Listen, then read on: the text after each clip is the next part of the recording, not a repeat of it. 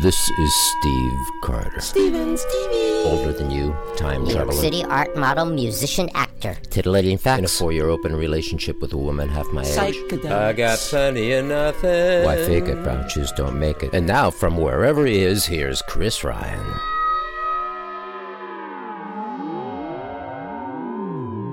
That's right. From wherever I am, here I am. To wherever you are, there you are. I got a really cool email this week from Uganda. A guy there is uh, hanging out, doing some work with um, NGO, and he listens to the podcast in Uganda. Very cool. Uh, in fact, I am going to play a song by a Ugandan rapper that he told me about, and I listened to, and I really like her stuff.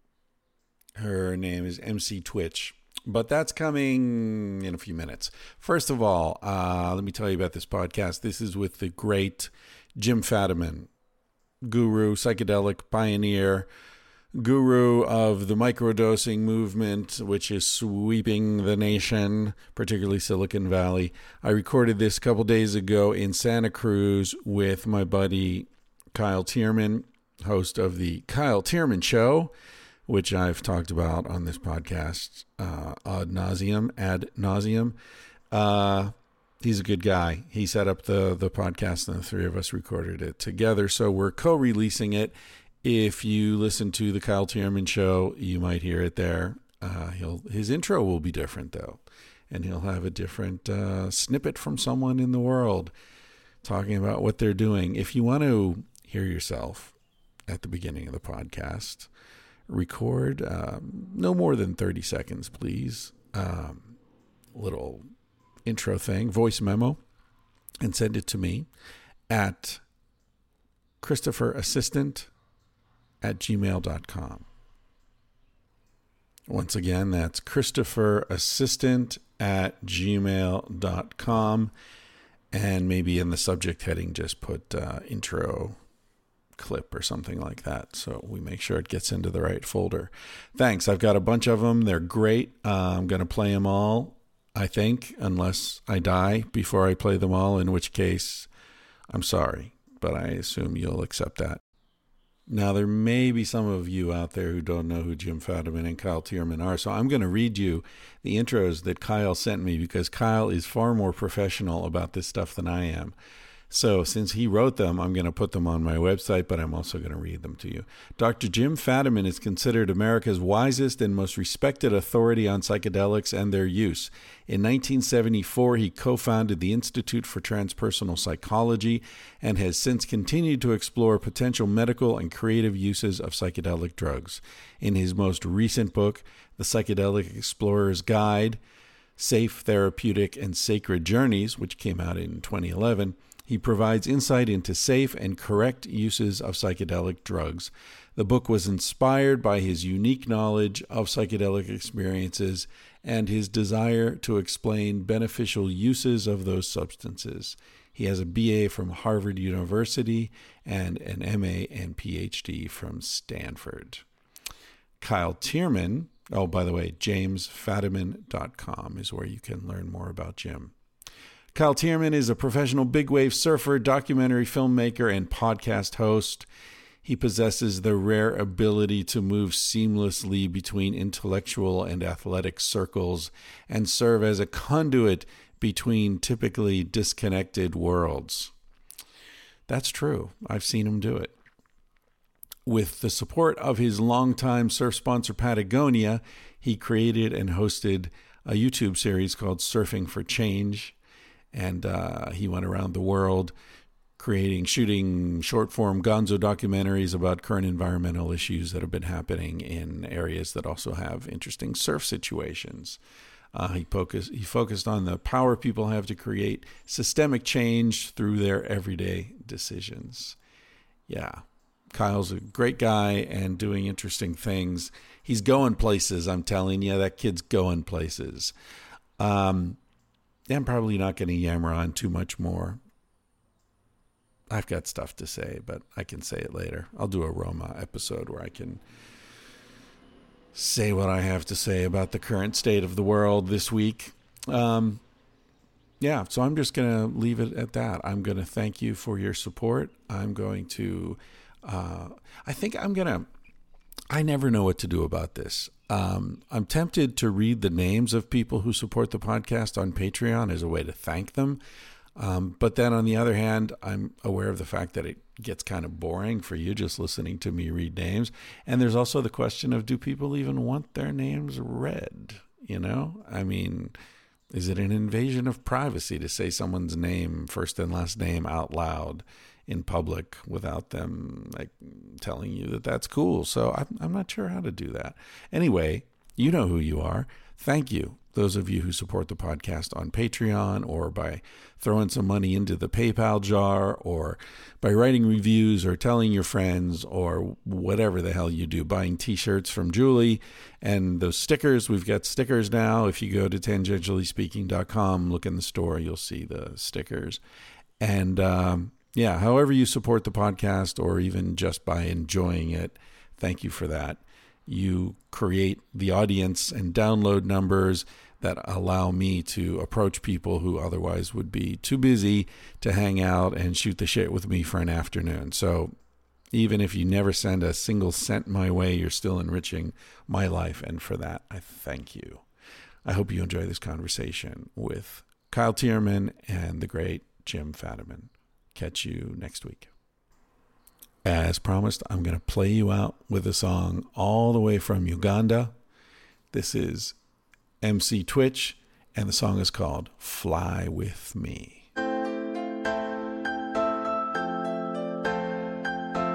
MC Twitch, yeah, switching on the mic here. Ikara chaki nyima lobo. Olowa vimba kigilaji kigikobo kishot na don chalo shot palungolo anyira nyuan mono jwak mapenene do chako pe agmeyo kai je. Jal ngodo pe time chalo fala piana ngini cheke Dallas. I check I representing Gulu to the fullest let me tell you something. Wajulu wukulu rap stand one kick it My home is peaceful the pain is gone. Excuse me kama so would you would you would you fly with me gerbe dog bo diko eto cheto dong siya Got a babysitter called Maria. She wanna see my Maria.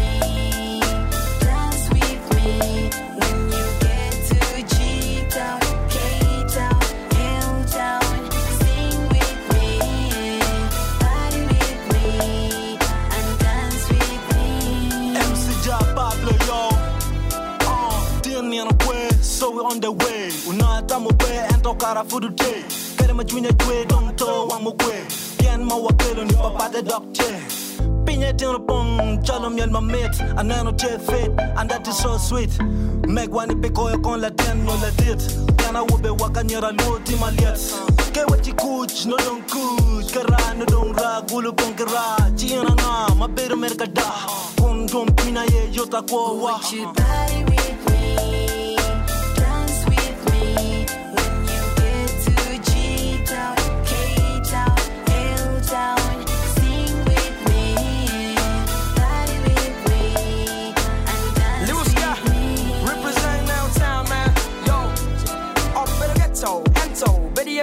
e mitana, pula ya bedi e kire gilie bala fire. Mena come white cha kudamoni e wapa, yokufa odawa, umwa enamanya. Udi kuchona ko yongi chowori mo yudani, utiena pinga umere yote wori galo wangi. Mona besho besho gente wori chamo jogi, kagalo wantum, yote dog na hapashu. Kocho nino nino, chemte cheka diro, lakte chem sky te chemte chwete doka tiri. Pen in the sky go papa te chie, Charlie Wello. In my hometown, everybody's doing fine.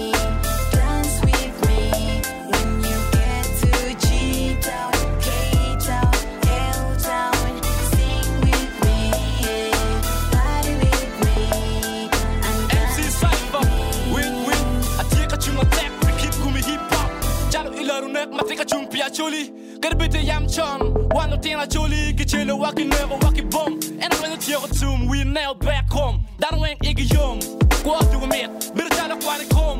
Bina na nangom, kachel ki baye pamon. Pewep ki boka boga, kape kachel ki boys, ano jala kora kora. Ibamba ground, where we ain't around. Listen to this incredible sound. Yeah, it young call me hip hop. Ana ya tuan pero chalo pio. Win flow maka kill, maka choyo dog in kon ke mero kya kili Nyam no wini wili fru ko beke lak chuma Wera wila mo mea chalo Nelson Mandela chuma tet pa South Africa Would you Yeah. party with me? Dance with me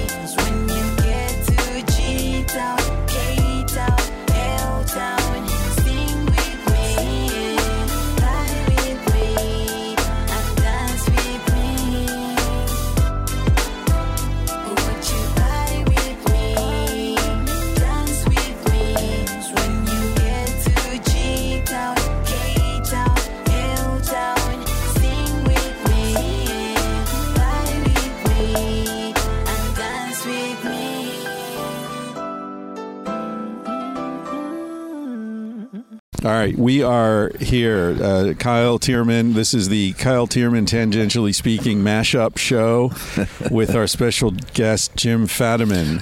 Happy to be here. I thought you were going to sing "Happy Birthday." There I for a almost did. I felt like it. Yeah, uh, we are sitting on an island in a surrounded by a, a malarial moat in Santa Cruz, California. I always like to set the scene.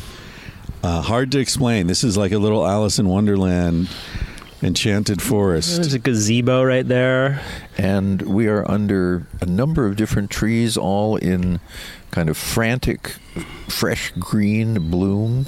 It's uh, it's really beautiful. Frantic bloom. That's a you nice know, phrase. in the spring you get as much as you can before they, you know, before the bugs come and eat you. Frantic bloom and a slice of forest. yeah. My dad has attended, I think, every weekend flea market since the 80s.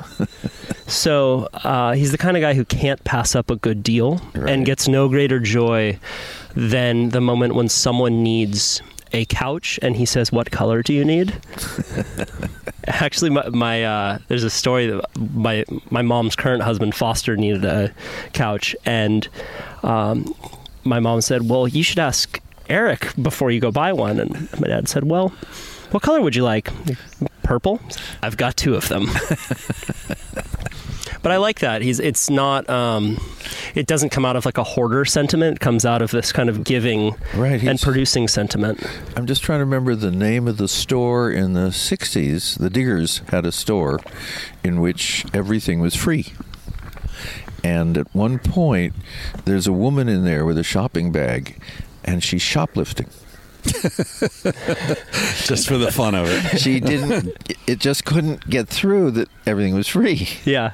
And so the manager walks over to her and says, Can I help you? and there's this wonderful moment where they're obviously on very different realities, and he knows it. Right. Right. And it's and the what I love about it is the feeling of being caught, but the only way out is goodness. Right. Have you ever been to Cafe Gratitude Yeah, downtown? There's a bowl where you pay whatever you can. right. I just yesterday coming back from uh, what was it Davenport? Is that right? Davenport, yeah, up at Wallace J. Nichols' house. I stopped at the uh, the berry farm that's a cooperatively owned and Swanberry Farm, Yeah. first organic berries in California. Right, and uh, sort of unionized. Very, it was great. Jay recommended we stop in there, and yeah, you, we got a piece of pie and some coffee and a, a, a flat of strawberries and all that, and then they're all priced, you know, marked priced, and then you go up and there's a, a iPad, and there's a tray full of money. And you can either pay with your credit card or you make pay with money, and you make your own change, and nobody's anywhere, and Yeah. you just you're Yeah. it's just trust. Yeah. And yeah, I, I went to a place like that in Guatemala. It's one of the most beautiful places I've been um, near Tikal. It was a guest house that was run on the honor system. When you got in there, there was a little book. You get a page, and you just keep track of how many nights you stayed, how many beers you drank, how many meals you had, and at the end, you add it up and you put the money in the box and have a good trip. It was great. That's where I recovered from um, hepatitis. Huh. What Yeah. a nice way to do that. Yeah. Yeah, I'm thinking of a time in New England. I lived near Sudbury. Hmm. Sudbury has the zip code of 1776, Hmm. so it's a very little proud of itself for being small and ancient.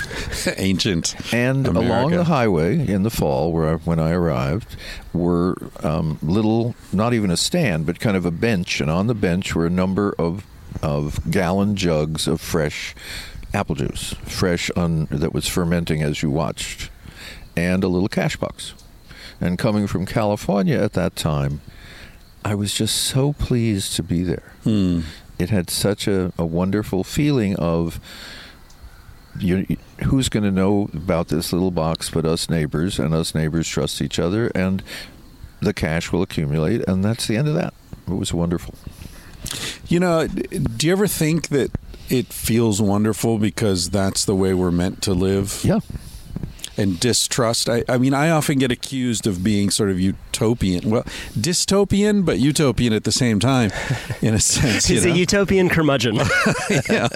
Well, you know, they say, you know, a cynic is a romantic who's been disappointed, you know? And, uh, I- mean, I am a romantic as far as I'm constantly arguing against this neo Hobbesian vision of human nature. I think we're. We are clearly evolved to be kind, decent, giving, generous beings. That's how we survived, Right. right? That is Right. just how it fucking worked. And now we're in this social system, this this environment that is totally alien to us, and we're learning to be distrustful and aggressive. And you know, Kyle and I, before we turned on the mic, we were talking about how great podcasting is because it's an abundance economy. It doesn't take anything away from Kyle to introduce me to a friend like you. Sure. And then I have you on my podcast. It it's all there's it's not zero sum. It's sure. It's, share. win- It's yeah, great. win-win. It's all win-win, and I think that's the way we evolved. And so every time we find ourselves needing to be suspicious and hoarding and you know protecting our little plot of land and all that, it it feels weird to us because we're not designed that way. Well, I've finally come around to the notion that till agriculture we were doing all right, Yeah, and that agriculture allowed the first hoarding. right. And once you had hoarding, it it kind of devolves pretty easily from there. Right. Because then you hoard the people who guard it. Right. You then have guards. They become a military class. If they're not employed, they go raid someone else and Mm-hmm. add to the hoard, and so forth and so on.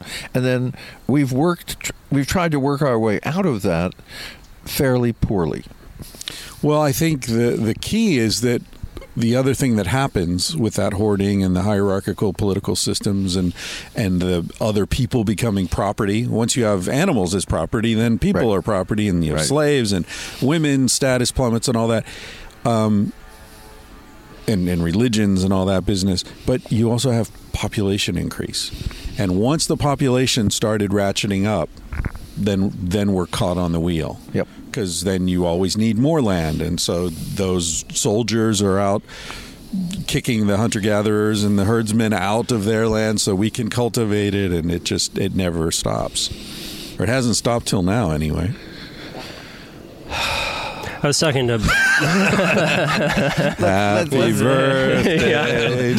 Let's go somewhere else. guys. yeah, exactly. yeah, I was talking to Bruce Damer last night Yeah. at dinner, the wizard, and he was in, enlightening me to this concept of extractors and producers, and how you can take any industry and you can look at it either as an extraction industry mm. or as a producing industry, mm-hmm. and how many classes we have to teach people to be better extractors Right. and you know a class to make you so good that you make people think that you're giving something when really you're taking something away from them Isn't that business? Right. Right. Selling high, buying low. Right. It's it's about getting more value for the product than the product costs As. you to create. Yeah. Yeah. Yeah. Do you guys read Ishmael? no That that book was recommended to me by Andy Weil, who we were talking about earlier, Right. by Daniel Quinn. Uh, it's a very interesting sort of look at, at this issue of hunter gather the, the transition from hunter gathering to farming and how it's been historically depicted as this great step forward, but in fact, Uh, it really isn't. He distinguishes between leavers and takers. Huh. Similar kind of distinction, where the hunter gatherers are the leavers. They take what they need, but then they move on and leave the rest. Right. And then what we're getting to is sustainable agriculture and uh, sustainable uh, fish agriculture. I mean, we we are trying to come around to what it is in hunter and gathering that works. Yeah. And I'm remembering living in New Mexico and talking to the people on on the at the pueblo, and talking about deer hunting because that was they were mm, basically that was the only meat they could afford, what they could kill. But when you go deer hunting onto sacred land, you never shoot the first deer. What you do is you say to the first deer, I'm here, you're here. I'd love to be able to take some of your people home if that's okay with you. And if it's okay with you, you'll let me see them. But stepping back kind of quote scientifically what you're then saying is if if the deer population starts to go down you won't see the first deer or you'll only see that one deer so it was trying to build in back into the mm. system a way of increasing the species for both both members of the same um, the same kind of metaphysical tribe which is deer people Right. and people deer that was like one group Yeah. Yeah. Yeah, it's interesting how these cultural memes are created that actually serve very deep functions. I mean, another one, uh, some anthropologists argue that tension between different tribal groups serves to create a zone between the groups where nobody hunts. Sort of a demilitarized belt. zone, a green belt, exactly. and that's where the animals can always reproduce and be safe because the, you know, the Comanches and the Apaches don't go in that area because they're afraid they'll run into each other. So there's a safe area. That's interesting. Yeah. Yeah. it's interesting to look at the sloppy stories that continue that either serve a function or are so detrimental. You know, like the zero sum story that like if you have it, then I won't be able to have it, or something that has, you know, just a metaphor that's been carried down through time that really does serve a, a deep purpose for humanity. And there's just so many of them. Yeah, and the, the question of whether they're true or not sort of becomes secondary. Yeah. Well, if they're a myth that resonates, then they're true. Right. And that's an easy kind of test, which is you go inside and it said, mm, yes, or mm. that's not my myth. And, and what we're missing, of course, is a lot of those healthy, healing myths. You know, we have Prometheus where you give somebody technology and they eat your liver forever. That's not a zero sum game. Wait, what? Come again? Prometheus gave fire from the gods to humanity. The gods said, We are really pissed off. And Prometheus, we are tying you up to a mountaintop, and we are bringing an eagle in every day who tears out your liver. But because you're an immortal, your liver will grow back every day. As for pain, it's just fine. You have as much pain as any mortal. But that's what we're doing to you because you gave fire to people and now they will not we will not be able to control them. There you go. There you go, right there.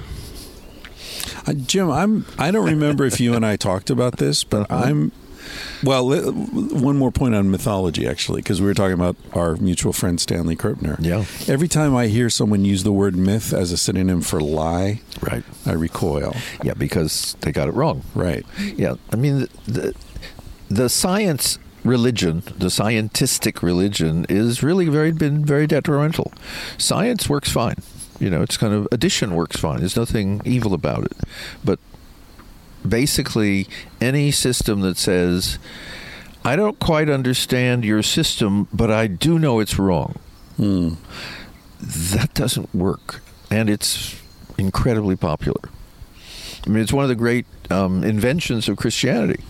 Christianity was the first major religion that said, "Yeah, our God is really terrific, like everyone else says, and your God sucks, which nobody else had said. And again, that was one of those. The the game had not been uh, had been win win. You know, whoever God you worked with liked you if you behaved in whatever they whatever way they wished. But suddenly we had a system that said, if you're not with us, just by definition, just by your existence, you're against us. And not only are you against us, but it behooves us either to convert you or destroy you. Wh- Why do you think uh, we need myth? Wow. Yeah. Why do we need story? Why do we need it? And the answer is at one level, it seems to be practically genetic that um, we really die for lack of story.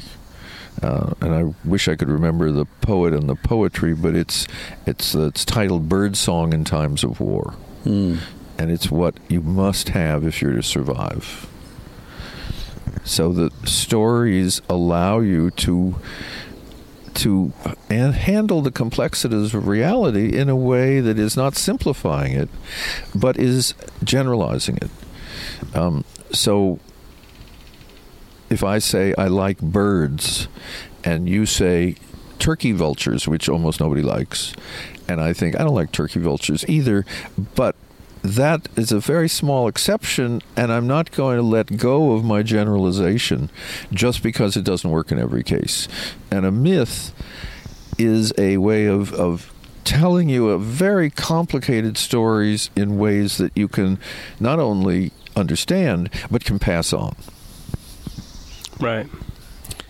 Are you thinking of a novel by Sebastian Faulks about World War One Yeah. called Birdsong? Um, well, there's there's one little poem that that has that. Ah, okay, yeah. right I, that's one of the wonderful things is we're sitting here in the woods and we have access to a vast amount of human knowledge in our little telephones Yeah. and that's really i don't think been fully recognized as what a incredible shift in the culture that any person has access to the same amount of encyclopedic knowledge as any other person, irrespective of education, social class, or anything else, as long as you can pay a monthly fee for a phone. It Makes it hard to win bar bar bets. Exactly. It's that. like the Yeah. bar bet business. it's over. Talk about it's gone with horseshoes. Yeah. um, what I was going to ask you earlier, I, I don't know if we talked about this or if you guys talked about this. But I'd love to have a a more sort of fleshed out sense of where you were and what you were up to in the mid to late '60s. Oh my. Well, in the mid to late 60s, I was had graduated from Stanford with my draft evasion PhD. And I then got married, which was my draft evasion marriage. Um, and I know that that makes both Stanford and my wife perhaps a little sad, but that was one of their advantages. and I was um, one of the early workers with psychedelics at high doses for transcendent experience. So I was moving around in a world where the obvious goal for people should be to come to the level of transcendence where the divisions between people seem to be illusory and the dominant um, energetic system that ran the universe was love. And that word has so many other connotations, it's a little awkward, but that seemed to be the best way to explain what people were experiencing. And I'm aware now, uh, right now, there's a book by Michael Pollan about psychedelics and about his experience, and he basically tries to struggle with that same realization. Um, and as he says, it's it's very hard to do that without it sounding like a cliche. And what he said, a cliche is a truth that has been drained, but it's a truth. And so I was living in this world where, on the one hand, I was feeling that it was quite possible that humanity could become um, civilized. On the other hand, I'm avoiding the Vietnam War, which was as representative of the um, demise of civilization almost as anything we can come to, since it was a war um, not fought for territory, not fought for ideology, not fought for religion, um, not even fought for secret evil people economic gain.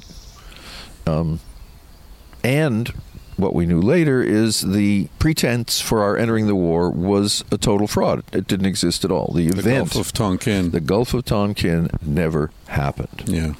Um, a friend of mine, journalist, wrote a book, won an award for it as you know, journalist of the year for that book. But 90% of people we talk to today assume Gulf of Tonkin happened and it was very unfortunate and, and so forth and so on. So I'm I'm in this very dichotomous world and the the image or the myth, let's go back to it. There was a myth very very popular, it was a three-volume myth called Lord of the Rings. And Lord of the Rings has this little insignificant guy who'd rather be home um, eating somewhat large, elaborate meals, smoking and gossiping.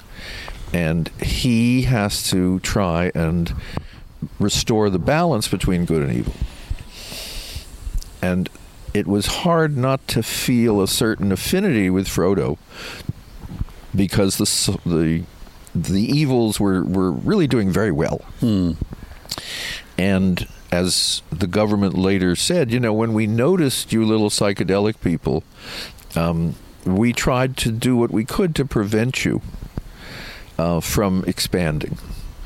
And because perhaps um, a few magnificent chemists or whoever um, made it impossible to stop, um, the underground of goodness maintained itself through very difficult periods, and I think that's still true today. So, at one level, um, what I was doing in the mid '60s, I've been doing undercover since then, and it looks like it's almost time to reemerge and admit that I'm impossibly optimistic about human beings.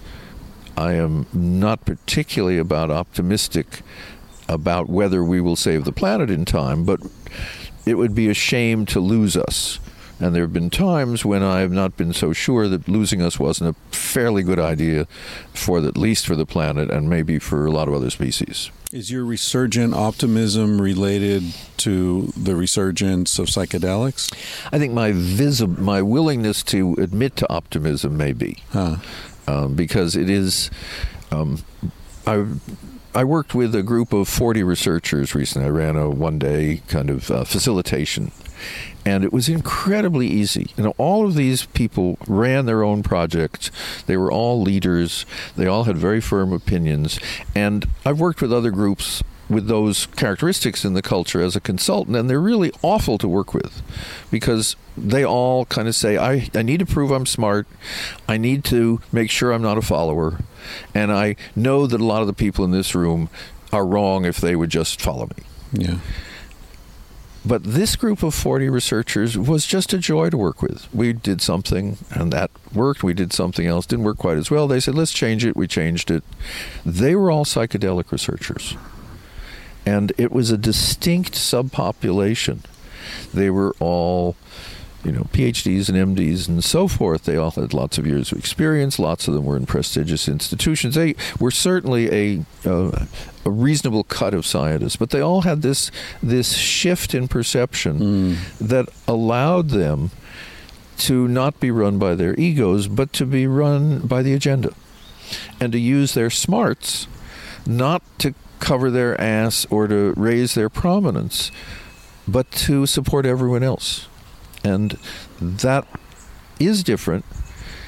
And it, it doesn't make me, you know, wildly optimistic about the future of the United States or so forth and so on, but it reminds me that people still have the basic tools and the desire to be good. Yeah. Yeah, I, I mean, to be good is to be human in a way. Yeah, and it's really where you started, which is the species tend to survive if they help each other. Right. Uh, and at dinner last night, there was a whole discussion about interspecies cooperation. Uh, and I've been, at the moment, I'm much fonder of trees, I think, than of people uh, because their ethics are higher.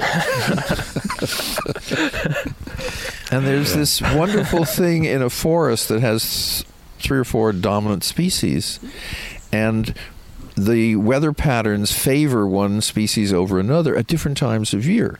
And what we find out is that when one species is having a hard time, literally the other species of trees divert nutrients from themselves and ship it via the mycelium to other trees. Right. Now, we really don't see that much between humans and other species. We do see if you if you kind of look at the rainforest, uh, there's an enormous amount of interspecies cooperation. There's also a huge amount of interspecies eating each other. Um, but there is an understanding at a higher level of, of integration that it only all works if all species get enough of a chance to keep surviving. And so that that is why I'm finding trees so nice is that they yeah. seem to have a much greater understanding that it isn't take all the pro- take all the soil you can get. It's take enough soil and understand that the other trees are important to your own survival as well. That monocultures are fundamentally anti plant, hmm. um, let alone, as we know, anti nutrition and a few other things. Yeah. Kyle, you're just going to let me run roughshod over this podcast? I like it, man. I, I, don't feel like I need to get involved here. Yeah, I've uh, started reading The Secret Life of Trees since you recommended it to me. And one of my favorite stories is the giraffe yeah. story, where, oh, yes. where the mycelium will tell a, the surrounding trees that the giraffe is coming. So they will secrete a flavor that the giraffe doesn't like. Right. And the giraffes have to go about 200 feet. They eat a tree, and there's all the other trees that are just the same right nearby. But the the tree that's been eaten sends a message out to to saying like giraffe, giraffe, giraffe, and all the trees who can hear it, so to speak, um, put out little toxins into their leaves that giraffes don't like. But the shouting only is like about 200 yards. So the giraffe, who also is not un, un, does not uh, lose out in this understanding, goes 200 feet away to the next tree. Now, from that, what you get is more giraffes and healthy trees. Win-win. It's very analogous to the Indian you were talking about not shooting the first deer. Right. Actually, it's very much so. Yeah, it's like a built-in preservation right. system to keep the entire ecosystem functioning. So you're Uh, 1965 66 you've got a phd from stanford in what psychology? In psychology with a dissertation on the effectiveness of lsd as a therapy. So you're right in there. So i'm right in the middle and i've been advised by my senior thesis advisor who was the ex president of the American Psychological Association, that doing this dissertation would guarantee me not a possible hope of having an academic career and you said, "Damn the torpedoes." well, what, what I said is, and he he'd done something very brave in his career. He'd set up the first hypnosis lab, which got him lots of disapproval. Mm. And I said to him, because this was the question: is would he be on my committee? And I needed protection. Sure. And I said, Doctor Hilgard, you took one chance with her your career. I'd like to take one chance with mine and there was this wonderful pause. And I can see him now. He looked incredibly avuncular and kind and a gentle smile. And the pause continued, and he said, All right, I'll be on your committee. And he was totally right. yeah. but you know what? Sometimes having your academic career uh, torpedoed isn't such a bad thing. Oh, I am so grateful that I did not have an ordinary academic career. Yeah. Um, I had another chance for one and realized, wait a moment, I think I'll do this when I retire, not now. Yeah. And so I was able to do a half dozen careers. Um, but what was lovely in that is um, he understood that what I was doing was a fine piece of conventional work in a sense. Here's a intervention. Does it help? Does it not help? You can measure it. Just very ordinary psychology, nothing very sophisticated, nothing clever. But what he was saying is don't think that just because this is science, that you're not going to be um, picked on for it, that you're not going to be attacked for it, that you're not going to be disowned for it. Was it already clear at that point that they were about to schedule LSD? No, no, because I was, uh, I was. This had to be legal because I was doing this research. What Stanford, where I was, um, had a concern is they they um, called themselves at least then uh, the Harvard of the West, and Tim and Richard Alpert and Tim Leary had already been fired from Right. or released from Harvard, and Stanford's fear was they would be the Harvard of the West. exactly. And we didn't mean that. Right. Yeah. So I was, I was. Let's say it took two years to get a committee, and six or eight weeks to do the dissertation. And when did you finish? Mm, Sixty-five. Oh, okay. And then I uh, ended up doing a creativity study uh, on psychedelics and problem solving. And at the um, two thirds of the way through, um, we got a little group in Menlo Park got a letter from the federal government, and the federal government said. Um, as of the receipt of this letter, your investigational drug license to give psychedelics is canceled. Now, at this point, it's mid morning, mail has arrived. In our little living room setup, there are four senior scientists lying on the couch and on, the, on a mat on the floor with headphones listening to music through very classy Ampex equipment, the best in the world in those days. And they're going to get up in an hour or two and work on problems they've been unable to solve for months. And here we had this letter. And um, I'm glad the statute of limitations has probably run, but I said, I suggest we get this letter tomorrow. yeah. And we then went in and worked with these these lovely guys, um, had a few technical and technological breakthroughs, and they went home. Did and you- uh, it ended. Did you work with Stan Grof at that point, or was he still in Czechoslovakia? Stan was.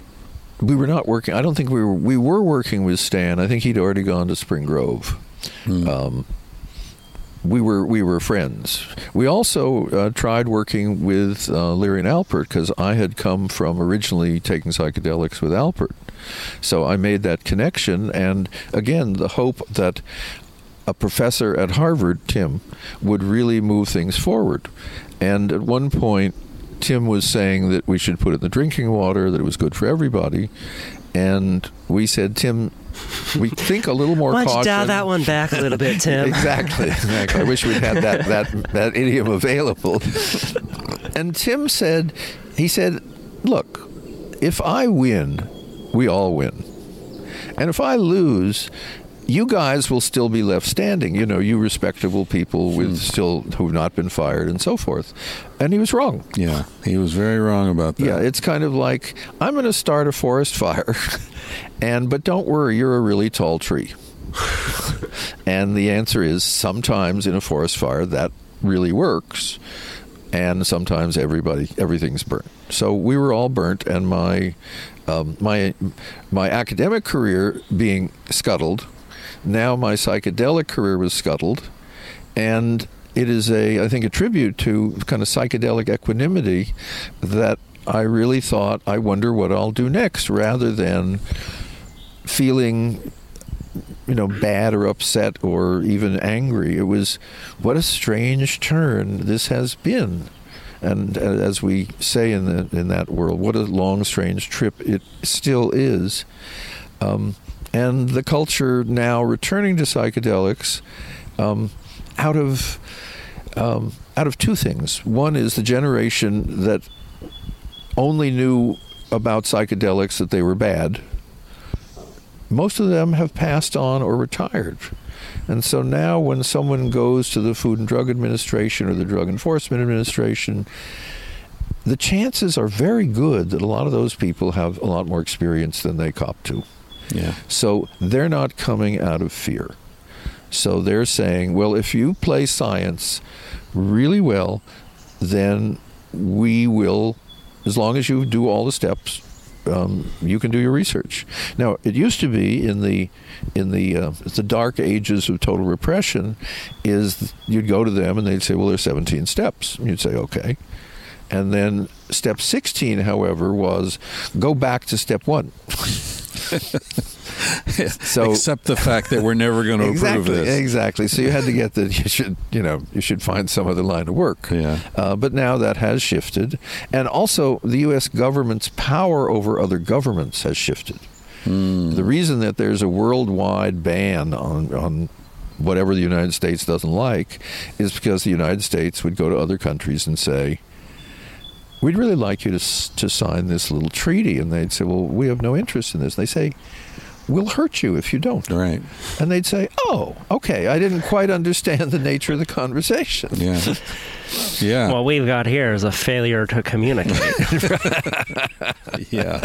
exactly. And, and and now as countries are um, loosening from that, um, Portugal being the, the most fa- fascinating example. Portugal had a lot of drug problems, bad drugs, good drugs, everything, and they said, let's just not make everything illegal, because maybe goody goodies like Fadiman and all those those 60s nutcases are right and that that would be help. And all the people in drug education and hard drug use said that might work very well.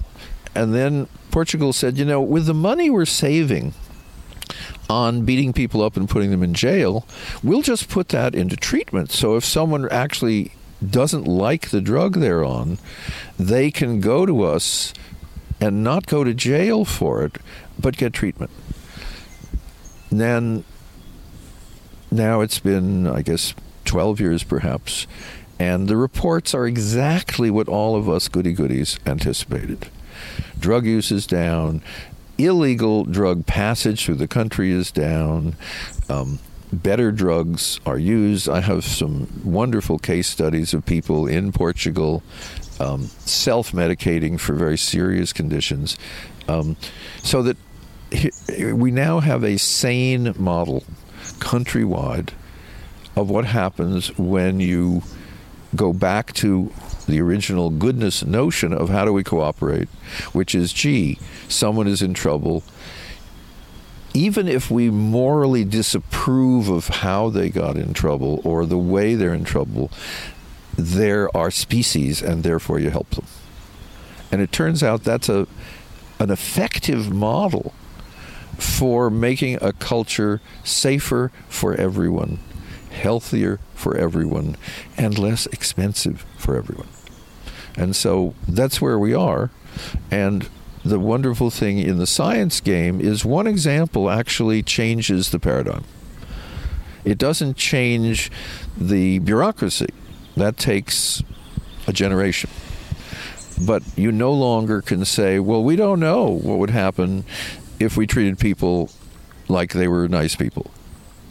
Um, Or that'd never work. Right, it's right. It's the Norwegian prison model that Yeah. says people in prison should get as much help as possible so they will go away.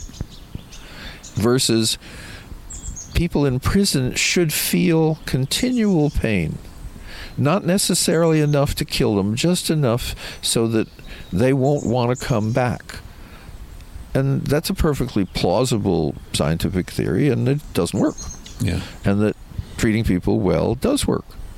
Uh, I'm thinking of a, a woman I know, a wonderful artist, who um, went to prison in Germany for selling LSD to U.S. troops, which has so many levels that I can hardly go there.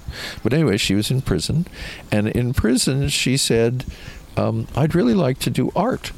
And so friends actually gave her art supplies, and at one point her she's good and there's an exhibit.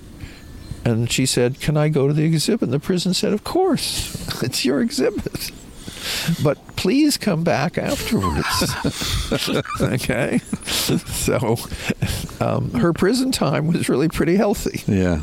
So there are there are ways to solve very difficult problems if you start from that early assumption that people would rather be good, and that systems that are designed around goodness function extremely well, and that you don't need systems based on repression and competition and real or assumed scarcity. Yeah. And it's also the assumption that if you give people a chance, they will rise to the occasion. Right. Versus the assumption that there are just battle apples out there and there are throwaway people.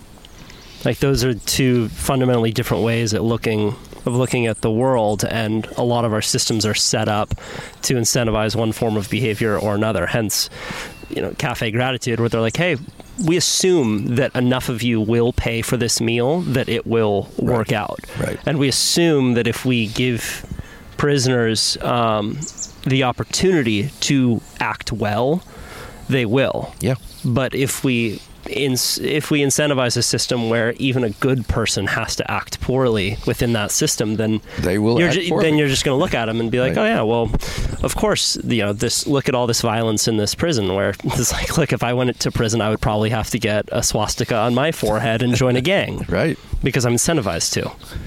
It turns out, by the way, that if you educate people in prison because they are not a well educated population, that there's a direct correlation with them not coming back. So that education, degrees, finishing high school, finishing college, works every place it's been done. And when people are cutting back funds from prison, guess what's first to go? Yeah. Because there's this idea we shouldn't be Right. teaching them. We sh- that should be horrible. It should be a horrible experience. Right. There's a there's a wonderful term which says we shouldn't coddle them. Yeah.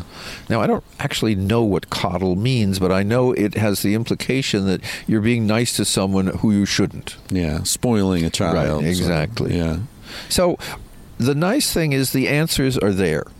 You know, um, when you look at climate change and people say we need an incredible technological breakthrough, I'm that may be true. But many, many, many, many, many of the sub problems, we know the solution, we know it works, we know that it, it works both economically and socially. And if we have the underlying myth of the fall, let's take the, the great Christian myth of that you are born inherently uh, flawed. Now, if you're born inherently flawed, then being good to you in in some way isn't going to work. It's kind of if you're born inherently short, basketball is not likely to be a good career choice. And yeah, I know there's super terrific basketball papers who are short, but very few. Muggsy Bogues. Right. He's the outlier. Exactly. So so here we here we are in this funny world where if you say to people, um, "Are there solutions to insolvable problems?" they say, "Sure." And then you say, "Well, what is between solution and problem?" And then we get into the questions of greed and capitalism and power and the the one percent and so forth. And those are very different. Those are very those are different class of questions. The government heard our conversation. They're coming in the choppers. That's right. Yeah, my uh, my mom ran a homeless teen center back when I was maybe from five years old to eleven years old. It was the first homeless teen center in Santa Cruz, and she said that when she would have these conversations with these teens, that one of the strangest uh, aspects of it was they would tell her that they would go days without anyone looking them in the eye, and no one expected them to act well. They expected them to be shitty humans, so they acted as they were expected to be. Yeah. Yeah, I, th- I think people are so yearning for contact that when they get that sort of social and psychological isolation, they'll do anything for contact. And sometimes fighting is contact. Sometimes being arrested is contact. you Yeah. know? Yeah, and I think that a lot of people do like as I, I'm kind of going back to what Jim you were talking about early on, making the decision to study psychedelics, even though you knew that there was going to be adversity coming from it, because in one way or another you got permission to do that. Either it was from like a mentor that you respected, or you saw a different way of being. We got a dog running around here on the island. Unfortunately, this dog is one of those. If you throw it, I will annoy you forever. yeah. Stop And I- and have- incentivizing him. So I have thrown it a few times, and he has said, um, "You are a sucker, and Yeah. I'm going to play you until you drop from fatigue." Yeah. So, Jim, did you work with um, was uh, Oscar Janiger at all? No, Oscar was in Los Angeles, Yeah. and Oscar um, kind of ran a salon Yeah. where uh, people would show up and get LSD. And one of the things that he did that was really wonderful is he he he invited a lot of artists, and he had some Kachina dolls, and he asked people to paint them before they were um, taken psychedelics, and in the middle. And he had this wonderful collection of all these, you know, far out Kachina dolls, um, because what we were doing in those days was was trying to figure out what was the range of these psychedelic. What we knew is they disrupted patterns, and that was the original model, which was psychotomimetic, which is they could mimic psychosis, which, if in a bad enough set and setting, they do. The ultimate bad trip is with scientists who don't know what they're doing. Terrifying. and then we learned that if you had a good set and setting, they could go in various different directions.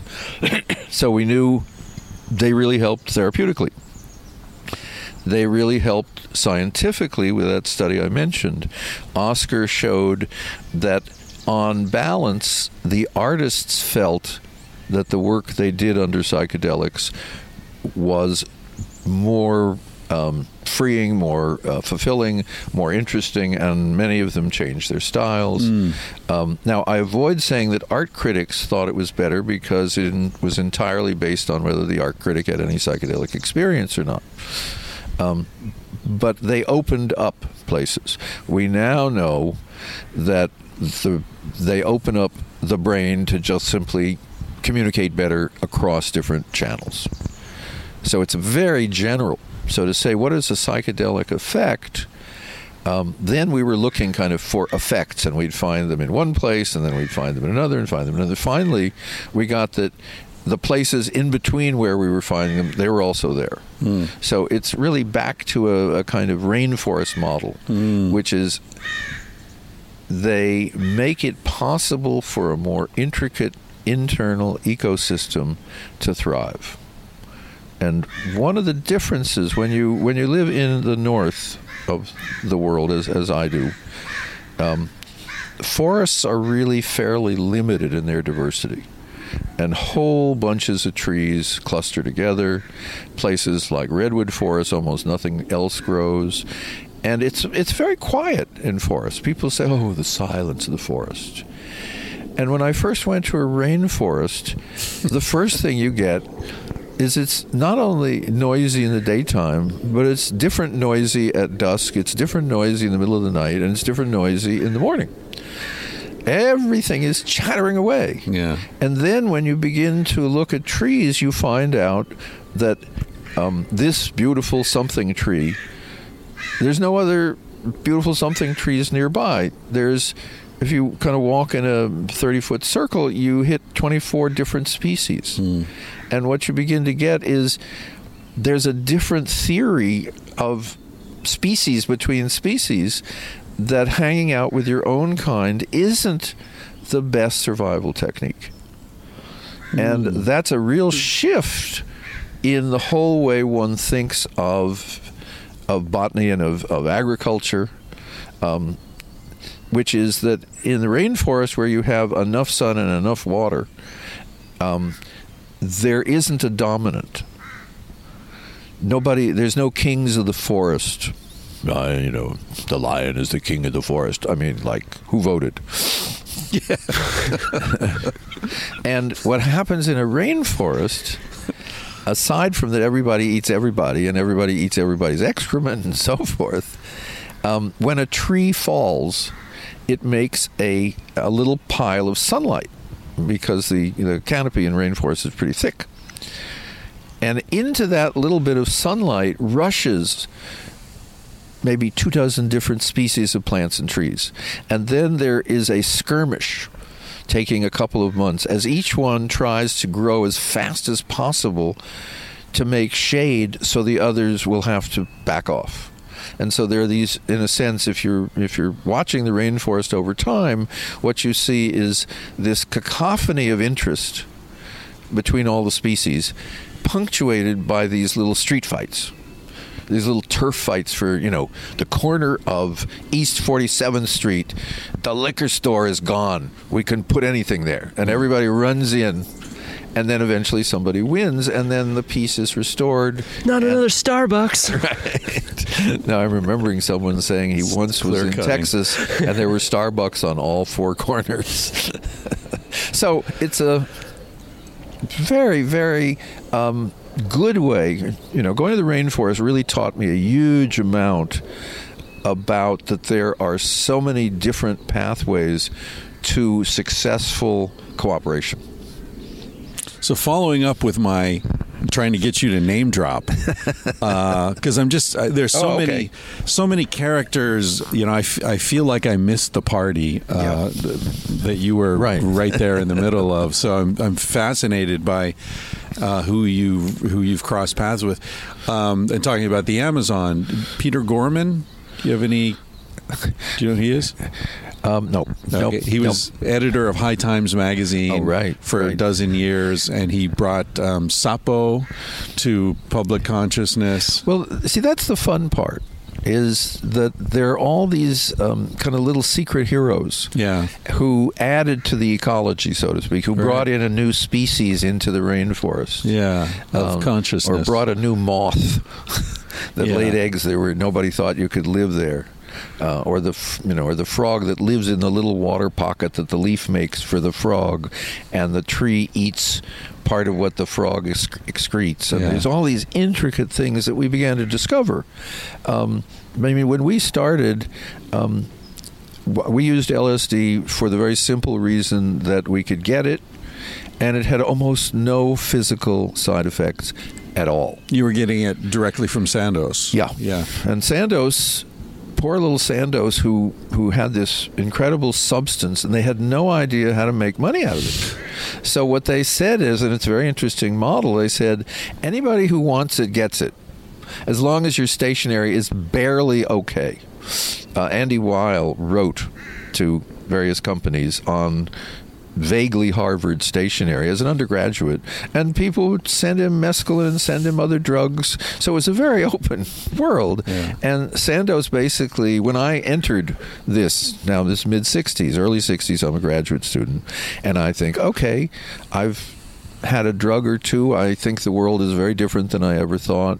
I no longer need to only think that reading is the only way towards God. And I'll ask Sandoz if there's any technical papers that I might read. So I wrote a little note to Sandoz, you know, kind of, hi, I'm Jim. Do you have any papers that you're not using? It was about that level of sophistication. And I got two volumes of the first thousand papers, but that was only the abstracts. And I suddenly realized that there was this massive worldwide interest. Hmm. And the year that LSD was banned as having no possible medical use and high capacity for addiction, none of that is true, but that's the, the, the reading of Schedule 1 law. It LSD was the most researched psychiatric drug on the planet. So I, I thought I was entering into, you know, kind of like going into real estate in the Bay Area. You can't lose. Right. There's just all this research from all over Flourishing. the world at every level. People giving it to bacteria and to mice. There's some really terrible studies on mice. Uh, Is even it, even the CIA. psychoactive in, in mice, do you think? Yeah, the mice just turn over and lie there and go, wow. That's actually what happened when when Hofmann first synthesized LSD. It was the 25th derivative of ergot that he was working on, and they uh, give it to mice, and the mice just kind of sat around, and so they decided it had no value, and that put it back in the sh- in the, in the shed. Okay, so he didn't know the mice were thinking, "Whoa, look at that! we are all mice. We're all living in a laboratory, Right. man. And look at this beautiful. this isn't real. no, no. They're saying, look at those beautiful wire walls. Whoa. That's kind of like mice go to Burning Man. yeah. Hey, speaking of, do you know about Rat Park? You ever read about that? Oh, was that- Bruce Alexander. That was the one where they gave rats a nice place to live, and they behaved very. They became very civilized. They dropped their addictive Exactly. behavior. The cocaine experiment, cocaine. right? Yeah. Yeah. yeah, right. Say that one for people who don't know. That's an interesting it's, story. It's, uh, Bruce Alexander was working in Canada in BC. Um, I forget the university near Vancouver, and uh, yeah, this was mid '80s, I guess, when they were doing all all these sort of war on drugs publicity campaign just say no and one of the things they they showed rats and they said when you give rats um, the option between cocaine and food, they'll keep hitting the cocaine lever until they starve to death. And this researcher, Bruce Alexander, thought, eh, really? That seems. I mean, you would think the survival impulse would trump anything else. So he looked into the research and he saw, well, okay, this is all rats that are isolated in small cages with nothing to do. Total, like like the rat equivalent of solitary confinement. And rats are very social creatures. So he said, okay, let's set up a cage that replicates a rat's natural environment to the extent possible. Different ages, young, older, lots of tunnels to crawl through and balls to push around and things to jump on and move around. And then offer them the same scenario. The rats tried the cocaine once, never again. Yeah. No, not interested. So what is that? I mean, that that sort of ripples out into so much research. Yeah. So much of what we look at is with an unacknowledged distortion in the environment of the creature that's being tested. Kyle goes to prison. Look at Kyle. He has a swastika. He's stabbing people with sharpened spoons now. What's that tell you about human nature? Yeah. Right. Yeah. Humans are innately horrible creatures. I mean, that's essentially what we do. and that we need to protect people from spoons. Right. Yeah. Spoons should be illegal. That's right. And Yeah. the, the, the what is it? The National Spoon Association says no. We should have more spoons. How Just many say people, no how to many people die from spoons each year? Spoon death. Yeah, well, that, that that's also this ar- argument that like we pick certain things that we deem to be dangerous, Yeah. too dangerous. Like um, if enough people died from spoons, you know, spoons can be addictive as well. Well, sex addiction. I just had a guy, you know, send me one of those little intros that I stole from you, Kyle. People listen to the podcast, send a little thirty second, "Hey, I'm, you know, I love the podcast." right. And one of the guys who's cool. He's like, "Hey, love the podcast. I'm, you know, wherever I was, and I've just accepted the fact that I'm a sex addict." So I used that one in the intro to um, a porn star interview. Seemed appropriate. But I mean, I, I, not to minimize his suffering or his situation, but I don't think, I don't believe in sex addiction. I don't believe in addiction to things. I believe in, in compulsive behaviors, but I don't think it's about the thing. Well, let me put out something that I'm I'm not comfortable at all um, saying that I believe this because the part of me that says don't don't do that, you will lose what little credibility you have left. But I've listened to a, a report once of someone taking a psychedelic in the, in the jungle, and she was back for her second year because the first year her depression of many years had alleviated, and she's basically being tormented by some demons. And into the visual world that she is seeing in her ayahuasca uh, state walks the shaman into her, basically into her, what let's call it a dream life. And he says something to the demons and does something to the demons, and they go away. And she basically recovers and does not have symptoms again. And I looked at that and I thought, we have a very, very well established truth that if you cut your hand open, it is opportunistic for various bacteria and viruses to get in there, and they don't have any desire to help you. They simply are going to eat as much as they can, as fast as they can, and should you die from that, um, they will swear they didn't intend it. And I thought, what if mental illness was like a wound? You have, say, a trauma, somebody, um, some sexual terrible thing, and you're hurt, but the wound is open and then the spirits that feed off of trauma or feed off of depression or feed off of what the body does with alcohol or feed off what the physical changes are with porn. And that those infect you. And then you go to therapy and you go to meetings and you take uh, antidepressants, and all that helps you. But the wound is really open because the pe- the beings feasting on it have are keeping it open. Now, then let's skip Western medicine here. Then you go to a shaman, and the shaman says, "I can see." And my allies, who are also spirits, can see that you are being eaten by um, anger demons and I'm going to help them leave you because I can help them both get out and to go to someplace better. Now, I'm thinking of a real friend recently who seemed to have an anger addiction.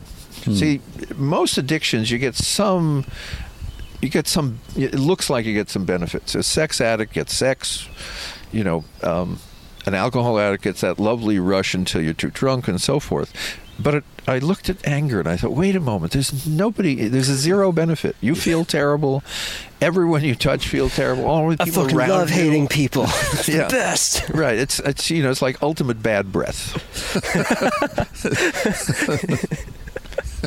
and he's recently gone to a shaman, and and the shaman basically released the anger demon, and so far his behavior is incredibly different. Now, he had really good reasons for being angry at certain people in his life, but he didn't have good reason for anger as as a kind of infinite loop. And so I'm really looking at going back to what Pasteur discovered, which is you make an opening in the physical level, physical things come and they can harm you, but your system is designed to keep them out. And I'm now beginning to see that the that can the mental system may have the same set of problems. Now that doesn't mean that um, if your girlfriend dumps you, that you're going to be attacked by demons for the rest of your life. But it does mean that that's possible. And it's certainly, again, we're back to myth, mm-hmm. right? Now, whether or not this is true is an irrelevant question, really, because it's simply a way of thinking about something that is beyond comprehension on any physical, you know. No, It's the no. narrative you're giving yourself. No, I'm right? actually taking a different position that it's perfectly thinkable. Well, uh, yeah, yeah, no, I, and that it's thinkable Yeah. because if we lined up a thousand cultures, 850 of them would say, yes, there are these spirits from the upper worlds and the lower worlds, and they interact with human beings and some of them actually like to help human beings just as human beings like to help human beings and some of them really just want to harm you because that's their nature. Hmm. Just as you grow carrots and then you kill them all. Hmm. And the, from the carrot's point of view it's a very strange behavior that no matter how nice they are you kill them. Right. so here is a way of looking at it and as i say that i'm beginning now to collect some stories that make sense. And it shifts of course um, what it what it says is that western science by denying looking at this will never find it. Okay? And um, i'm just writing a little essay about transpersonal education and i was with some stanford graduate students at the time, I was also helping set up a transpersonal graduate school. And um, one of our students, the transpersonal students, had taken his his year of dissertation research and went to Africa, and had been accepted by a tribe that had a a system of trances and ancestor worships where they'd get in touch with ancestors and they'd ask them questions, and the ancestors would say, you know, you're really not behaving well, or you should do this, or um, Mrs. Jones down the block is going to have something you want. So they were incredibly important resources of information and, and health and, and illness. And he had come back, and by the end of his year, he was in. He was given. He was into the tribe. He was initiated, both as a tribal member and as a priest. Hmm. So he came back and he was doing a dissertation on the effectiveness of this and the the value of these spirit communications from ancestors. And the Stanford students were very clear that you can't do that at Stanford in the psychology department, study of the mind, psychology. And I didn't have to say why because they were clear that since dead people can't talk to you, you can't then go look for dead people who are talking to people because we've already eliminated them from acceptable discourse. And then one of the students said to me, the psychology department supports my dissertation research. And I said, What are you working on? She said, The visual system of ferrets. Now, I have a degree in psychology, the study of the mind, which is mainly about people. And I looked at her and I thought, at my school, we wouldn't let you do a dissertation on the visual system of ferrets. Now, I happen to like ferrets. I have friends who have ferrets. So I'm not like this isn't a prejudice. Some of my best friends are exactly. ferrets. Some of my best friends have done very interesting things with ferrets, which did not particularly relate to their visual perceptual system, as far as I can tell. But what I realized is The that- lights were off. you, you know, if you get get this woman off mic, she just says, "I just really love ferrets." that was the whole reason. just needed to figure out a way to spend a lot of time with ferrets. and that and that what I was seeing is that that the problem for Western science is it kind of says before we get to the edge, we're going to say that there isn't anything past that. Right. And when you do that, one, it's no longer science; it's simply um, a somewhat bizarre religion. And two, it has a huge amount of cultural implications. Yeah. You're not going to find what you're not looking for. Exactly. Yeah, and, and you deny the existence of. Right. Yeah, yeah. I had some burning question in the middle of that. I've lost it. Do you think so? Going back to your wound analogy, do you Yeah. think that for uh, people to move through hard times, it's important for them to go back to the, the incident that opened the wound, and that is what psychedelics can provide for people. A lot of people will report using ayahuasca and going back to that moment of trauma, and thus being able to see it from a new perspective and move through it.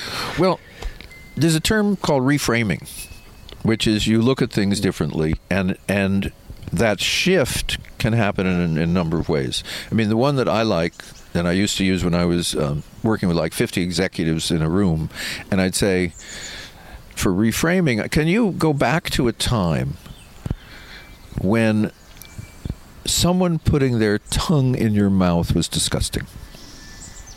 And there'd be this kind of quiet in the room. I woke up in Chris's van one night. right? and then Was later on. I said later on, later on in your life, It's my ferret. you, you found that that wasn't so bad, and there would be this relief and laughter in the room. And I'd say it's the same event, but Yeah. you began to have a larger view of the world that included that, and you realized that the reason it was yucky is that you were not really able to take it in the way it was intended or that your body wasn't able to respond and so forth. And so the question of do you need to go back to the original trauma is absolutely maybe. yeah. Um, and also reframing the even this the the secondary effects of the trauma can be reframed. So I'm thinking, for example, of Tanya Luhrmann's work. At she's at Stanford, uh, and she studied um, psychotics around the world and found that. As predicted, around 1% of the people in, in any population that's been studied uh, seem to suffer from psychosis and involving auditory hallucinations most commonly. Um, so everybody's hearing voices. The question is, what are the voices saying? And how do you feel about that? So there, those are two questions. So the first thing is, what are they saying? In America, the voices, as we all know, say, "Kill, kill, kill! You're horrible! You're a disgusting piece of shit! You don't deserve to be alive." In India, the voices say things like, today's a good day to clean the house. you know, you should be nicer to your cousin. It's kind of like what you were saying about the ancestors in, in the African tribe there. And uh, so there, there's what the voices say, and that's framed largely by the cultural expectation. And then there's, you know, sort of related to that, there's also how do you feel about the voices? And and in her later research, she's showing that actually we all experience auditory hallucinations. The difference between a psychotic and a non-psychotic appears to be that the healthy response is to ignore it. Right. Yeah. It's which like- voices are you taking more seriously? Yeah. Yeah, I asked um, a friend of mine named Annie Leonard a number of years ago. She made a, a great film called The Story of Stuff, and it, which went mega viral, and you know she's praised in so many circles and villainized in others. And I met her when I was like 20 years old, and I said, "How do you deal with all of these, just this vitriol coming at you?" And she said, "Kyle, I have five people in my life." Whose opinions I take really seriously, and I really value their feedback. And if, if they tell me it sucks, I really listen to them. And pretty much everyone else is in a different category. Yeah. And I just thought that that was such a, um, a pragmatic way to go about that because we so often take our bad moods more seriously than we take our good moods, and we take bad feedback more seriously than we take good feedback. Hence, like you can li- you can read 50 positive comments, and the one person's like, "Chris, eat a dick," and you're like, "Dude, you bastard! I'm gonna stick my ferret on you." well, I've, I've, I've watched my, my daughter, who's an ethnobotanist and a very, very popular professor. And when she started teaching, she'd teach 200 kids, and she'd get 180 praises, some neutral, and one or two people that said she sucked. And I would get these calls about how upset she was. As she's been teaching, she has more and more understood that the overreaction to the negative is quote an overreaction. Yeah. and the wonderful thing i know as teaching is when people attack you uh, either they have something useful a criticism that makes sense or they're not your problem. They're very much what your friend says. They're just not one of the people you listen to. So the, the, the people who attack you are usually worth listening to, um, not but not for their emotional rush. You know, the, the guy who, who says, I'm a sex addict, and you say, I don't believe in sex addiction, that's the beginning of an interesting dialogue because he clearly does. And he says, My evidence is, you know, physiological and yours might be theoretical, and, and here we go. Yeah. And so, um, what I've learned is I I'm when you feel okay about what you're doing, you want some criticism. yeah, you want someone to tell you if you have food in your teeth. Exactly, exactly. That the notion that if you're only getting praise, one of the things you know is you're not risking anything anymore, hmm. and you may be in this social media age more and more eliminating anybody that might help you. So it's one of the one of the problems when you're a psychedelic guide, um, which is now becoming more visible. That according to Michael Pollan, there are hundreds of guides around the United States who operate and help people with high dose psychedelics. A problem, and we all looked at this at one point, is how do you prevent the feeling that you're really terrific because the people who come to you have incredible life changes. That's that's so important.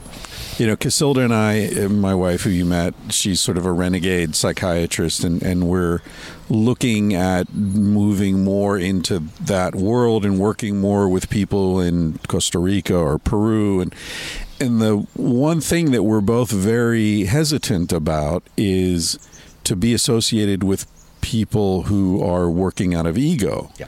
And it's so common. It, it's so aggravating because to me the the incredible power of psychedelics is is to enable you to experience ego death and get beyond your ego and yet so many people seem to want to be gurus and shamans and mystical Well, what beings what happens is is you have this experience, and either you think you're God, and that you're part of everything, or that you're part of everything.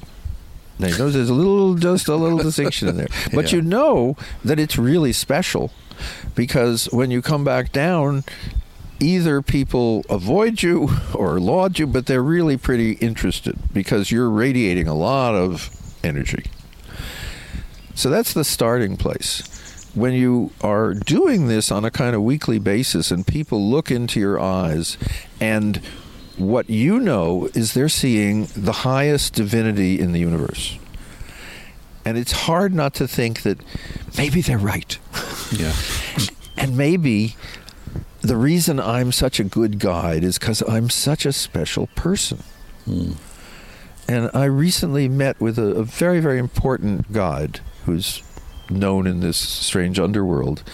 And I was struck by his ordinariness, his, his, his humility, not in the I'm the most fucking humble person in the room.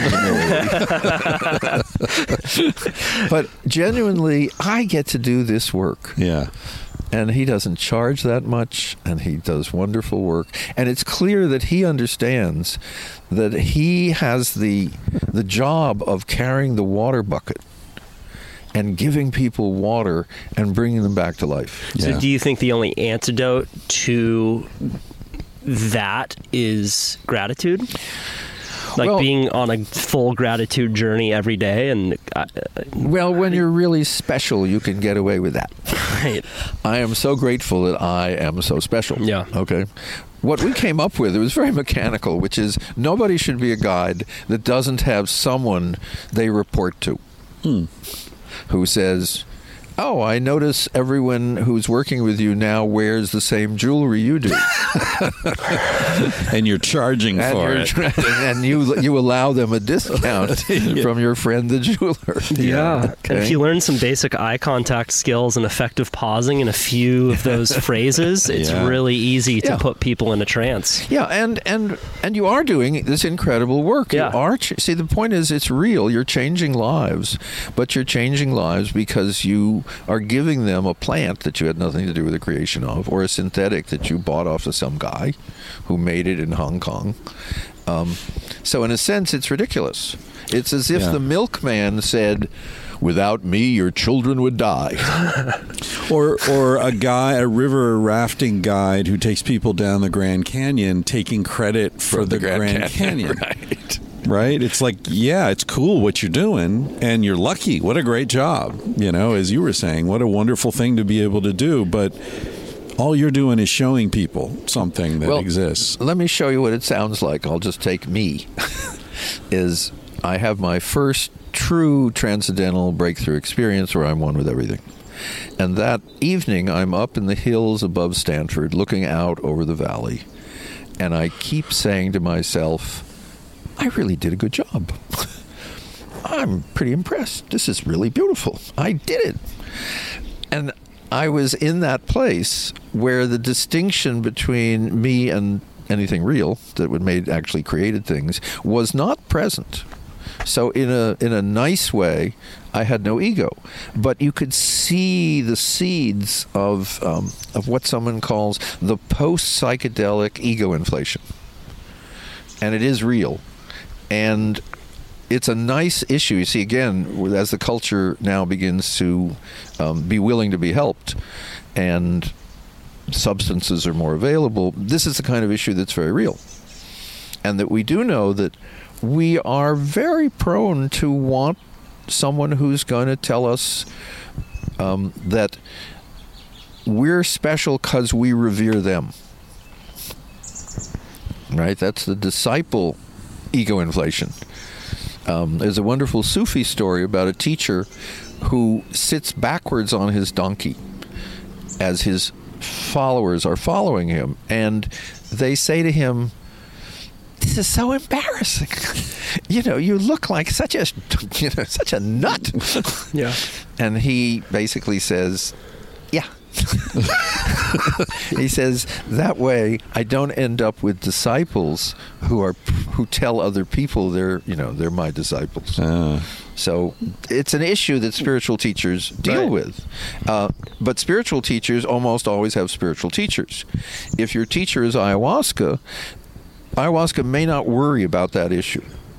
Right. Well, going back to what you were saying uh, earlier with biodiversity and how important it is for plants to be around plants that are unlike them, I think it's really important for humans to spend time with people who are into different stuff. And I think it's very valuable to constantly be in circles where you realize that you suck and that you have a lot to learn. And it can make you sometimes feel like you suck if you spend too much time. Like I'll use my, myself as an example. I was just on the Big Island on a hunting trip with uh, a guy who's like a black belt hunter named Justin Lee. It's like one of the most badass humans ever. He dives down to 200 feet to spear fish and could shoot an animal at 100 yards away. And I felt like a blumbering Neanderthal around around him, but like it's kind of good for you to do that and it becomes easier and easier as you get older to s- just spend time around people who are telling you that you're the man Right. Right. Because you set your life up around that if you can. yeah, you follow your successes. You, Exactly, and you push your failures away. Right. Now, I think Kyle was kind of hinting that he would like to take me surfing so I would have a feeling of total humility and, and in a in a in a lack of capacity, and I really appreciate. i have the a feeling you'd be pretty good i've heard See, your body surfing see, stories down in la Yeah, hell. jim grew up in la Yeah, well, give I- me give me a I- sixteen-year-old body again, and I think I'll, see what I can do. I think I asked you what your first transcendental experience was, and you said it was when you were rolling along the sand, feeling Right. the energy of the waves flip you When- around. Right, when you had lost the wave, but the wave had not lost you. Uh, you were one with the wave. There, you? Exactly. Yeah. and the wave didn't worry about holding its breath. Yeah.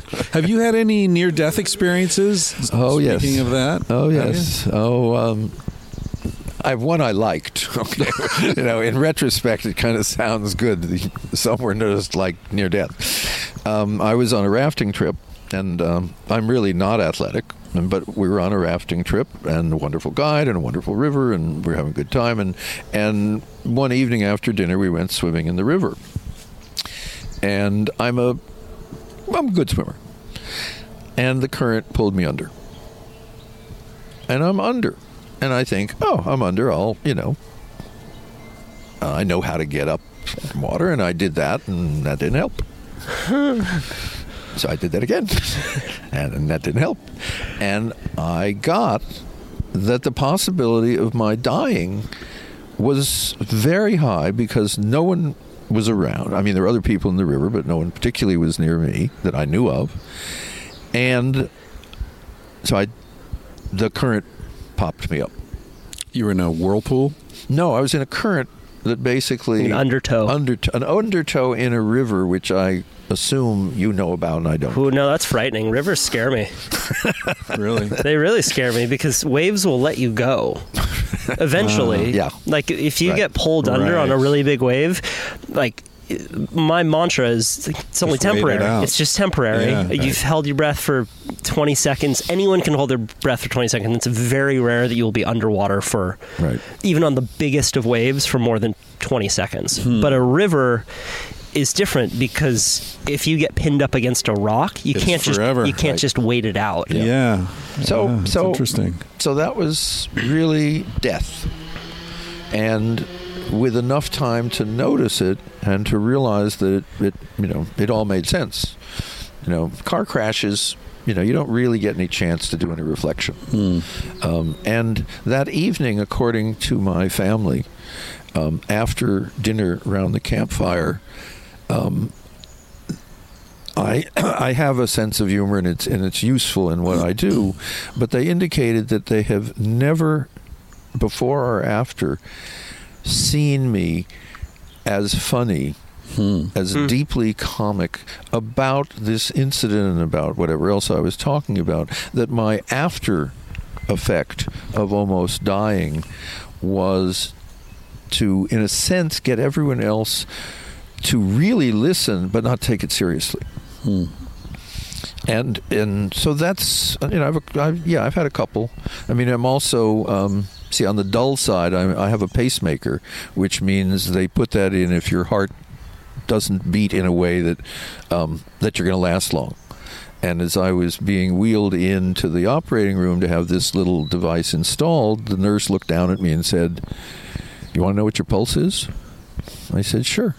She said, 14. I said, faster. Who are you, Lance Armstrong? Yeah, 14. Yeah, but you see, that has you know that had no charm in it.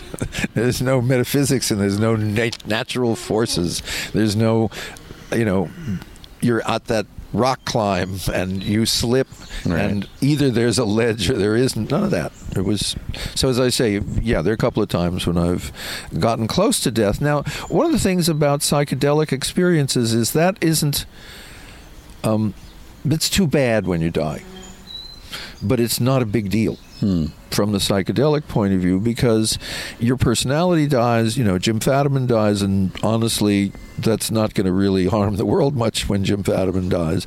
But at another level, I don't die because I also wasn't born. Just as um, individual items in the rainforest die, but the rainforest doesn't. Right. So has have psychedelics it sounds to me like psychedelics have had a, an important role in your own spiritual Yep. development. Well, they are my spiritual development. I mean, I've been involved in lots of spiritual movements and I've taught Sufism for 25 years, but I'm not a Sufi. Um, that that same day when I was saying, "Oh, what a nice creation I made," um, that evening I ate raw Jello. Uh, so it wasn't that my body had day. become wise, but that was all I could handle. Raw, what's the wait? uh, Jelly, it's little. It's basically sugar with a little bit of flavor in it. Oh, like unmade, Un- yeah, jello, unmade Jell-O, right. powder. Right. I see. Grains, it's sugar. I saw the step by step instructions and thought, this is going to be a process. it's a little too much for me to handle. But but that same day uh, was the realization that death is not an illusion. Definitely not. But it is a reconfiguration of the same stuff. Hmm. You know that that when someone dies, nothing leaves the planet. It gets recycled. And Yeah. one of my favorite people was a wonderful man in Costa Rica who also had established the University for Peace and been a very major figure in the UN. And he said, When I die, he was quite elderly. He said, I want to be buried um, in a very shallow grave um, nearby in the rainforest. And I said, Why? He said, Because that'll be the fastest way I'll get to be birds and plants and butterflies and all kinds of things. Um, because you know in the rainforest things get decomposed as fast as anything you know as possible because everyone wants to eat them Yeah. and that that's the kind of thinking about death that is a shift. It doesn't mean you don't put on your seatbelt because the Jim Fadiman part of me very very much likes to be alive and appreciates it and doesn't want it to end and doesn't want to be sick and doesn't want to have you know a ingrown toenail that will hurt and bother him. Um, but at another level um, the system is clearly designed for continuation. It's not designed for endings does that make sense Yeah, it does. I, I was sitting at this table yesterday talking to, to Jay Nichols uh, who's a. Did, did you meet him at the party last night? He's a marine biologist who writes about water. Yeah. Um, fascinating guy. We were talking about this subject, and we were talking about how one, for me anyway, the the most sort of satisfying metaphorical way of thinking about death is that life is like a raindrop. That's Jim Fadiman is the raindrop. Yep. And you hit eventually you hit the surface of the ocean and the raindrop's gone, but that water Right. just rejoins the ocean and yeah. Wow, guys, I love these metaphors. They're really helpful for me to think about the world. Well, uh, another another kind of psychedelic experience, which which that makes sense because that's actually the way I think of it, is that Jim Fadimanness actually doesn't vanish, you know, poof, but dribble, dribble, dribble. It kind of sl- you know, it's then in a, in a billion other drops, and when a new drop forms, and that new drop then has a psychedelic experience, and it thinks it's remembering past lives.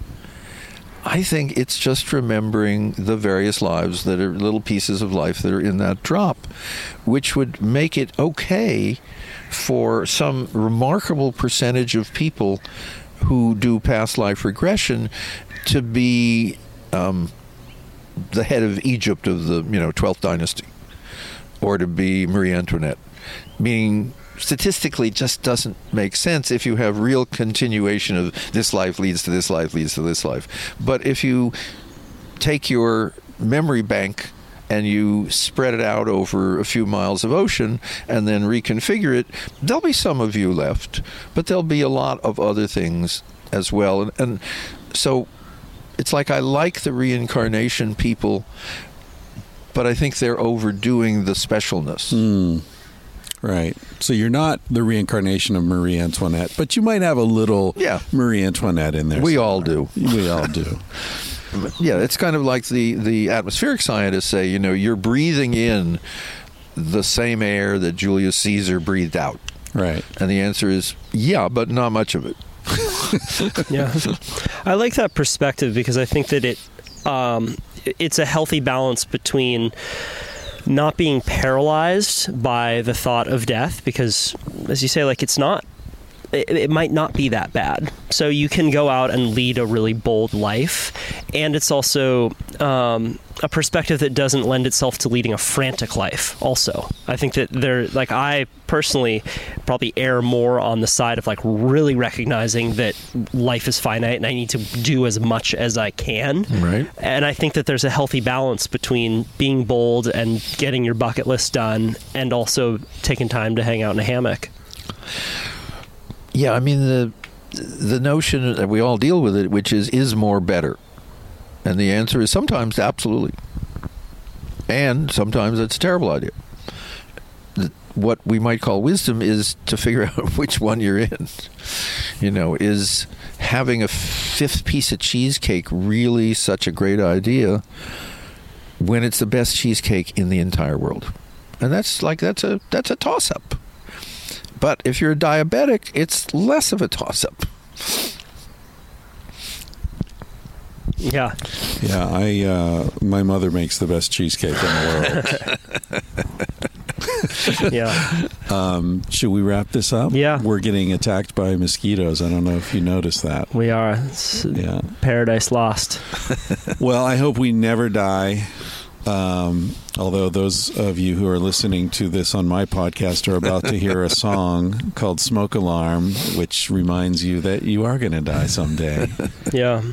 Yeah, and just to wrap it up, I um I was kind of alluding earlier to how you've both given yourselves permission in your life to go outside of your circles e- and uh, have encountered adversity as a result. But I think it's led you both down really exciting roads. And for myself, I th- think that for a long time I kind of stayed in the surfer environmentalism worlds and needed people like yourselves to give me permission to go down areas of curiosity and uh, that's like the best kind of life i can think of is when you're purely following your curiosity and you end up someplace really special, like on an island with a gazebo around you, being attacked by mosquitoes. With uh, Now, if we if we rescind if we rescind our permission, will you stop doing some of this stuff? yes, I, I hereby give you permission to ignore anything that I say at any point. I'll go for that.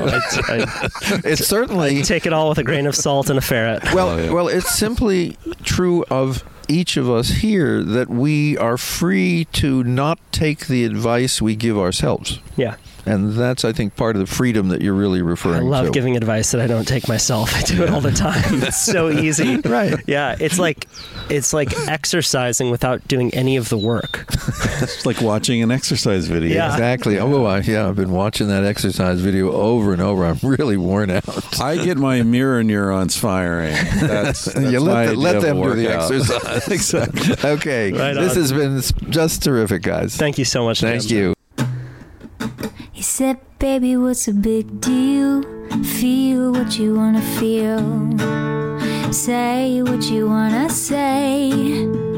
You're gonna die one day. For example, I could kiss you just because I want to.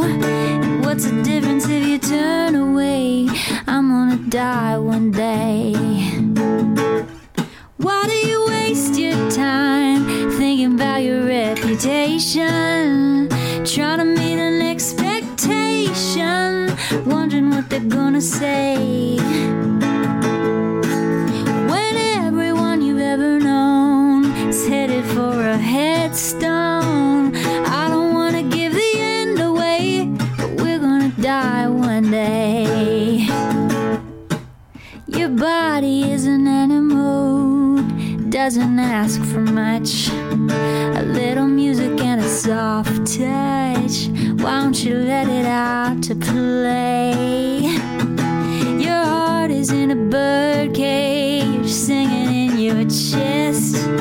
You wanna shut it up, but give it a rest. You're gonna die one day. Why do we waste our time thinking about a reputation?